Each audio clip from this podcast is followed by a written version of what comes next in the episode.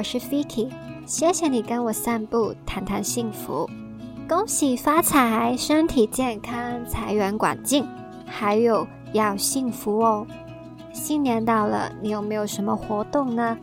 有去拜年，狂吃年糕和盆菜吗？我呢，其实很爱吃萝卜糕和年糕的，所以新年不会吃到厌，只会吃到饱。吃到这么饱呢，最适合就是去散步喽。你也跟我出外走走，稍微从热闹转移到平静下来吧。今天想跟你谈谈正向心理学的专家眼中幸福的标准是什么。那一到新年就会被亲戚追问人生进程嘛？现在你打什么工？几钱薪水？有没有男朋友？什么时候买房、结婚、生子？好像他们心中那一把尺就是幸福的标准。不过呢，他们通常也很相信专家，所以今天我们就来看看心理学家的幸福标准是什么，很有用的哦。有需要的话可以拿出来吓到他们，不敢再问下去。所以可以把这些心理学名词记下来，然后吓吓他们哦。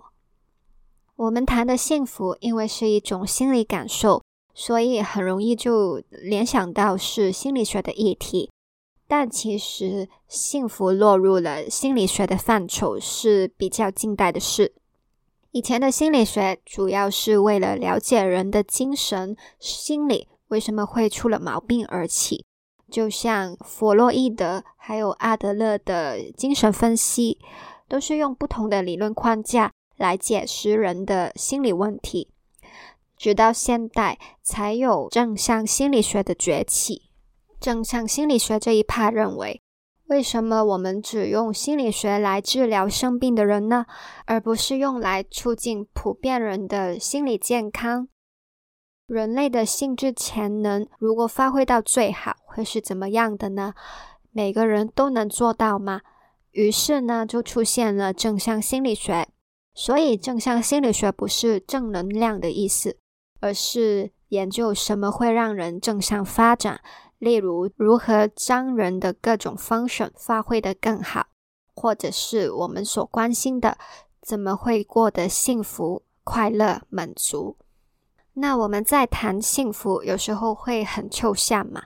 而正向心理学中就有一个比较实际的量度标准，这就是由正向心理学大师 Martin Seligman 所提出的 PERMA。他在二零一二年出版的一本书叫《Flourish》，就好好说明这个 PERMA 的架构是怎么形成的。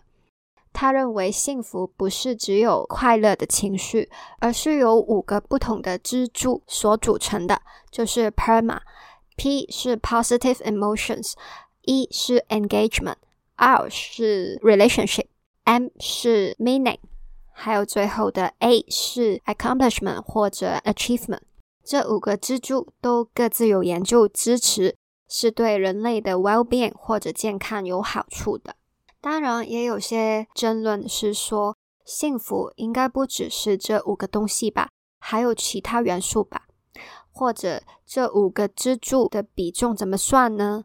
这些关于 PERMA 的理论成立与否的讨论，我们今天就不说了。我们主要取的是由 Seligman 所提出的这个框架，让我们可以着实的讨论幸福这样抽象的概念。那现在我们会逐一谈 PERMA，你也可以想一想这几个元素有没有在你的幸福之中哦。第一个字母是 P，Positive Emotions，正向情绪。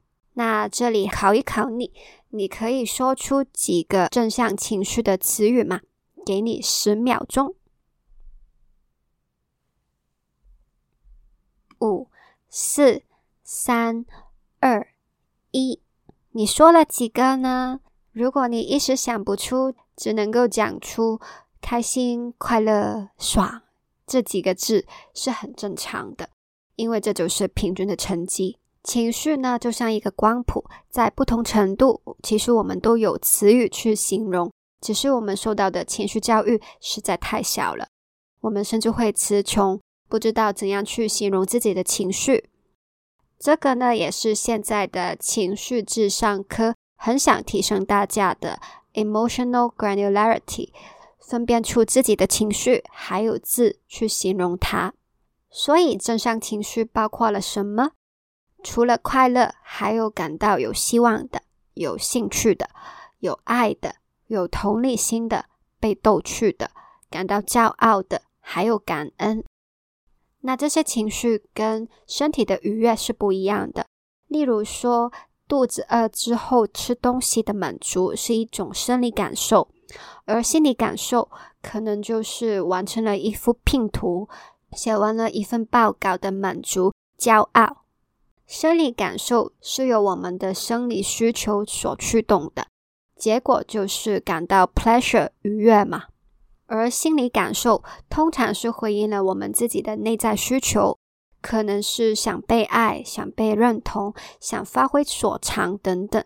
结果呢，可以是更多类型的正向情绪。所以，幸福就是感受到这些正向情绪。对你来说是吗？我觉得啦，幸福跟这些正向情绪是很难被分开出来的。但是，对我们更重要的 takeaway 是要去体验更多不同类型的正向情绪。幸福不只是要累积开心快乐的感觉，我们可以想一想，什么时候会感到有希望、有爱、有兴趣等等，然后多去做这些事。例如，以下的事情呢，都是心理学研究证实了有好处的，你可以拿去参考。花多一点时间跟你关心的人相处，会让你感受到更多的正向情绪，还可以改善生理健康。做你有兴趣的事，可以发挥创意的事，会让你 flourish。听一些 uplifting 的音乐，心情也会变好。还有感恩，数一数有什么是让你感恩的人事物，还有什么是在你的人生中过得很顺。习惯这样做，自然会引发你的正向情绪。当我们开始了解自己的情绪，知道自己不是只有一茶匙的情绪范围，the emotional range of a teaspoon。哎，你有 get 到这个吗？这是《哈利波特》里妙丽说的台词。有哈利波特粉吗？妙丽说的真的很有滋味。OK，回到我们的情绪，包括正向情绪，不是只有开心，而是有一大个光谱的感受。试着做不同的事去感受这些情绪，就可以得到 PERMA 的第一个字母 P。第二个字母呢是 E，Engagement，全心投入。你有听过心流 Flow 吗？这是一个最近很热门的心理学概念。心流状态就是当你全神贯注的去做一样事，你会将所有专注力放在那件事中，在那个状态会失去时间和空间感，你会忘记了时间过了多久，眼前只有当下的任务，你会只专注在你每一个微小的动作，怎样令这件事更完美。进入心流本身就是一个令人满足的状态，就像 Pixar 电影《灵魂奇遇记》里的男主角，他是热爱弹琴。当他一弹琴呢，他的灵魂就会进入了 The Song，那灵魂就会感觉到脱离现实世界，然后进入了神圣的领域。那怎么样进入心流状态呢？我记得我第一次真的有进心流的时候是在打电动。当时在朋友家玩 Mario，玩到忘了自己在哪，为什么在这里？所以呢，令你进入心流的事情不一定是工作，或者是你一生的热情所在。只要那个任务的难度跟你的能力相当，然后你也决定了要好好的完成它，做好它，那你就可能进入心流。如果你还不知道有什么事情会让你满足的话，那就要多去尝试哦。可能试试不同的兴趣吧，玩玩音乐、做手作、户外活动等等。有些人是在露营的时候很喜欢建好帐营的过程嘛，那有些人可能就是沉迷在做陶艺。再来一个 tips 吧，心理学家认为，如果那一项任务可以运用到你的性格优势 （character strength）。也会让你容易进入心流，感到满足和成就感。例如说，你是一个发挥创意的天才，那在你专心一致做创作的时候，就更容易进入心流。完成了作品之后，也有成就感，也感到满足。所以呢，你也可以探索自己的长项在哪，然后找机会去发挥它。如果没有头绪的话，可以用一些性格优势的工具哦，例如是 VIA Institute on Character 这个工具呢，列下了二十四个性格优势，你可以填问卷去发掘自己有没有一些你之前没有留意到的特点，然后里面也有很多文章去提议你可以怎样去发挥这些优势，可以去找找 idea 哦。好，除了心流这样最全心投入的状态以外，我觉得还有活在当下也是能够达到 engagement 的。人总不可能二十四小时都在心流状态嘛。那在心流以外的时间，怎么样画最好呢？就是活在当下，有意识的过自己的生活，而不是一边做手上的事，一边想其他的事。可能是在上班的时候做一些无趣的日常事呢，就会在抱怨啊，为什么我要做啊？或者幻想，如果我不用做，我现在就可以怎样了？这样 half-heartedly 做事的效率呢不会高，时间的品质也不会高。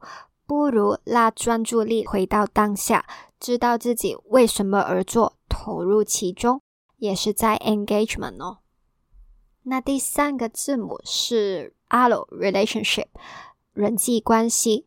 这里所指的人际关系是正向发展的，人与人之间有深厚的关系，好的连结，包括了家庭、伴侣、朋友、同事、邻里、社区等等。那毕竟人类是社会动物嘛，知道有人会帮助我们、支持我们，拥有我们自己的社会支持网络。会令我们感到安全、温暖，还有觉得在别人心里我也占有一席位，是一种自我认同感。当然，这些人际关系未必是要有实际的帮助才算数的。就算没有实际的帮助，正向的人际关系也可以让我们快乐。你会享受跟这些人的相处，或者在有需要时，你会感到被理解。有人听你说话，有人安慰你、鼓舞你。人际关系呢，在正向情绪上可以是一个 booster，为你带来快乐；在面对负面情绪时，则是一个 buffer，帮你复原。那可能你也发现到了，刚刚所说的人际关系都是讲求质量，而不是数量。真的是在看你跟别人的感情有多好。所以不是越多朋友就越幸福哦。有几个知心好友，比起有一大群 party friends 更加重要。至于怎样去建立深厚的人际关系，就是我们每个人的课题。我自己呢，就不是一个 people person，就是不擅长去做这些事，也一直在练习中。但是呢，我觉得。沟通是一个重点，尤其是对亲密的家人、伴侣和朋友，双方都表达清楚自己的想法、需求，可以避免了很多的误会，去除了沟通障碍之后，就可以专注在了解对方、花时间跟对方相处，然后一起创造美好回忆上。那当然，建立了好关系也要去维持啊，这个说的容易，做的难。就说朋友吧，以前学生时代朋友要约就约啊，很简单。但出了社会之后，就要互相迁就上下班的时间。那再长大一点，就各自有家室，更难约出来。但是呢，如果你真的有一两个朋友是对你很重要的，就要 make time for them，适时 update 一下自己的近况。可以的话，就一起去玩。所以今天吧。就联络一位很久没有聊的好友吧，可能对方也很开心你去找他。来到第四个字母 M，meaning 意义。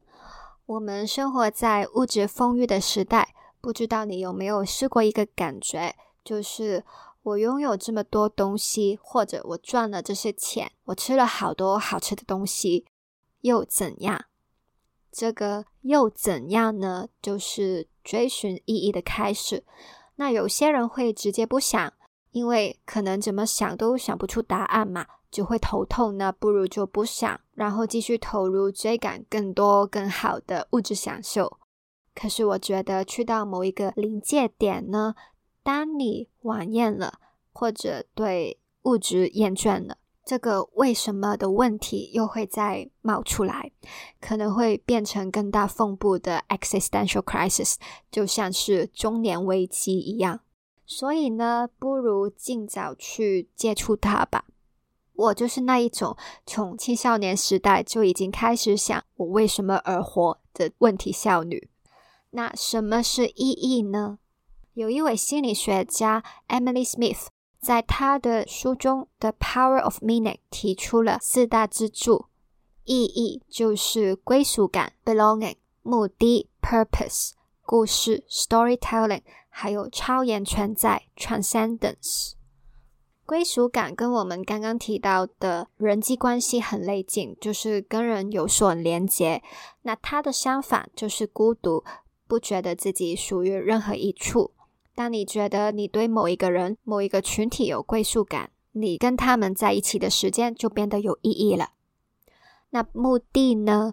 通常是 something bigger than yourself，可能是联系了某一种真善美的价值观，比如说做艺术就是对美的追求，或者是利他的，我们愿意为他人而做的。你可以找一份公益热忱。当职工，比如说帮助流浪的猫猫狗狗，你会感觉到很有意义；或是你可以赋予你现在做的事一个意义。那说一个蛮有名的故事吧：一九六二年，美国总统 J.F. Kennedy 去到访美国太空总署 NASA 嘛。中途，他遇见了一位清洁工，那总统就停下来打招呼，问他 “What are you doing？” 就是问候他，看看他有没有意见想跟自己说，因为他是总统嘛。那那位清洁工就回了一个很帅的答案，他说：“总统先生你好，I'm helping put a man on the moon。我在帮忙送太空人上月球。”六十年代就是人类还在努力发展太空科技的年代，那直到一九六九年才有第一位太空人上到月球嘛。那位清洁工虽然在做一份看似卑微的工作，但是他没有失去目的，他知道这份工作为什么重要，所以如他所说的，在 NASA 工作的每一个人都是在为人类文明而努力。或许我们的工作没有 NASA 一样光鲜亮丽啊，有很大的愿景，但是总会帮助到某些人吧。你的努力令到有人受惠，那就是一种意义。再来就是说故事 （storytelling）。那这个说故事呢，不是要我们当小说家，而是我们怎样去理解、传世自己的经历，当成故事一样分享出去。当我们说故事给人家听时，我们自己也在重组过程，会思考那段经历的前因后果、转折点，还有有什么教训，或者那件事怎样改变了我这个人。我们会更了解自己的历程，make sense of 这些事为什么发生。同时呢，也可以分享给现在正在经历类似事情的人，可以帮助到他们。那最后一个是超然存在 （transcendence），就是那一种，当你望向天上的星空，忽然觉得自己很渺小的感觉。你会放下自身，明白人类只是星辰，自己现在的烦恼根本微不足道，而自己跟更大、更高的世界宇宙是有所连接的。在这个 transcendence 的状态。你会忘了自己的苦恼，心里感受到平静，还有了解更大的人生意义。这种超然状态不是一定要学佛学禅才会学到的。我们日常看一看天空，在大自然走走，感受地球的奇妙，还有宇宙的浩瀚，也会有这一种放下自己的焦虑，追求人生更重要的意义的感悟。如果你在寻找意义，在苦恼自己为什么活着，有什么信念会让你保持着度过难关的话，可以从这四个方面想一想：归属感、目的、说故事和超然存在，那就会更容易过 meaningful 的生活，获得 PERMA 里的 M。那最后一个字母呢是 A，accomplishment 或者 achievement，成就感。当你努力迈向，并且达成了自己的目标，或者终于学成了一门技艺，或者继发性的很有动力的去做你想要完成的事，你会喊 "I made it"，或者原来我是可以做到的。那一种喜悦，那一份骄傲，就是成就感。你的成就证明了你拥有很好的自我效能，就是你相信你可以做到，然后你真的做到。这一个成就呢，就肯定了你的价值和能力，会增加你的信心，自我效能就会又提高了。那么下一次在挑战下一个项目时，就更有动力，更容易成功。成就感呢，是激励我们去努力、去追求卓越的动力。所以呢，我们也可以制造一些成就感的时刻，将大目标分拆成小目标。然后每达成一个目标就去庆祝，鼓励自己要继续努力。例如说，我想存钱，存三万元去旅行。那一个月要存三万是很难嘛？你的薪水不会突然多了这么多，然后你还有平常的开支嘛？但是如果把三万拆成六个月、九个月或者一年的目标呢？就可以根据自己可以负担的数字去选那个目标的实现性。如果选六个月的话，就是要每个月存五千；九个月呢，就是三千三百三十三；一年呢，就是二千五。那假定我选好了六个月，然后就要有恒心跟热忱去做。要记住，为什么我要努力存钱，就是为了之后可以去旅行。而中间，如果第二个月和第四个月都达成目标的话呢，我就会花一小小钱去奖励一下自己，可能是吃一顿好的，或者约朋友出来玩，来提醒自己做得很好，要继续努力达成目标哦。这样我在努力的中途也尝到了一些成就感，就会更有动力去做。那如果你对达成目标这些小 pebble 有兴趣的话，可以去搜寻 SMART goal，就是 specific 有特定目标的，measurable 可以衡量的，achievable 可以做到的，realistic 够实际的，还有 time bound 有实现性的。设定目标设得好的话，就可以增加达成的机会，就可以得到成就感。成就感的这个部分是着重在你实际做了什么，所以只要我们好好享受努力的过程，努力之后就接收结果，都会感觉到 achievement 的。以上呢就是 Salomon 的幸福，他认为幸福有 PERMA 这五个面相。那如果你也想知道自己在这几方面表现如何，你可以做 PERMA Profiler 的问卷。里面有二十三条问题来衡量你在这五方面的表现，他会给你一个分数，但是注意哦，这个分数跟别人比或者跟平均比是没有意思的。最有用的方法是用来跟自己比，比如说今年你想做一个 happiness project，就是想知道多做运动会不会让你更快乐嘛？那你就可以开始之前做一次 perma profile 了。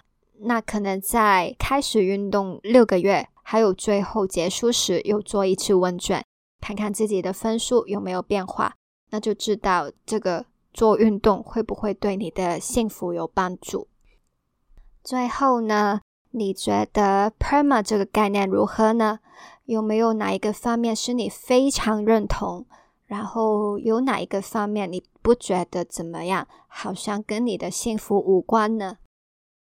我自己呢是比较认同 E 和 M 的，就是幸福要有 engagement 投入，还有 meaning 意义。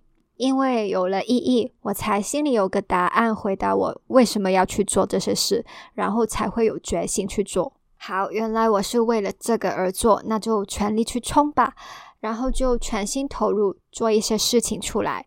那做出来的未必是什么成就，但是起码我做过了，有努力。展现生命力、活过的痕迹。A accomplishment 成就感呢，有这一种完成了想做的事的自我感觉良好，当然是好。但是我也不是很迫切的想得到别人或者社会认可的成就。至于正向情绪跟人际关系呢，是我之前忽略的地方。我之前会觉得幸福就是够多快乐的情绪，够多真心朋友，好肤浅，好空洞哦。但现在研究过 PERMA 的定义之后，知道了正向情绪不只是 pleasure，而是有一大光谱的正向情绪，每一种 warm fuzzy feeling 好像也不错哦。然后人际关系的这个部分，迟钝的我也是。近年来才慢慢感觉到跟人相处带来的幸福感。原来一家人吃饭聊天是这么快乐。原来有朋友听你说心事，分享自己正在过的难关是这么疗愈、有被理解的。原来伴侣为我做的小事，我们一起为了无聊笑话大笑的日常，都让我感觉到爱。所以呢，之后我应该都会用心过生活，试着去感受不同的 positive emotions，还有多跟我真爱的人联系连接。现在，请你用三十秒的时间想一想，你在 PERMA 的哪一个部分表现非常好呢？是特别感觉到正向情绪，一直保持 positive vibes 吗？还是你全心投入某一个工作或者兴趣，而且是你很有热情的，或者是你拥有深厚情谊的人际关系，有爱的家人、朋友、伴侣、邻里关系，或者你一直很知道自己的生存意义，很有原因、很有目的的活着，知道自己在做什么，还是你有卓越的成就。相信自己做得到，就会做得到。你的执行能力是你的骄傲。那么，有没有哪一部分是你之前没有想太多、没有刻意去经营的呢？之后会不会想多放一些心思去那个部分呢？谢谢你收听到最后，不知道你对这一集的正向心理学有什么感想呢？欢迎到这一集的网址留言告诉我，或者在 IG 上找我也行。我的 IG 是 v i k i c d o c o。喜欢的话，请订阅这个节目，还有 follow 我的 IG，就不会错过最新的节目。请记得，我们每个人都值得，而且有能力幸福。我们下次约会见，拜。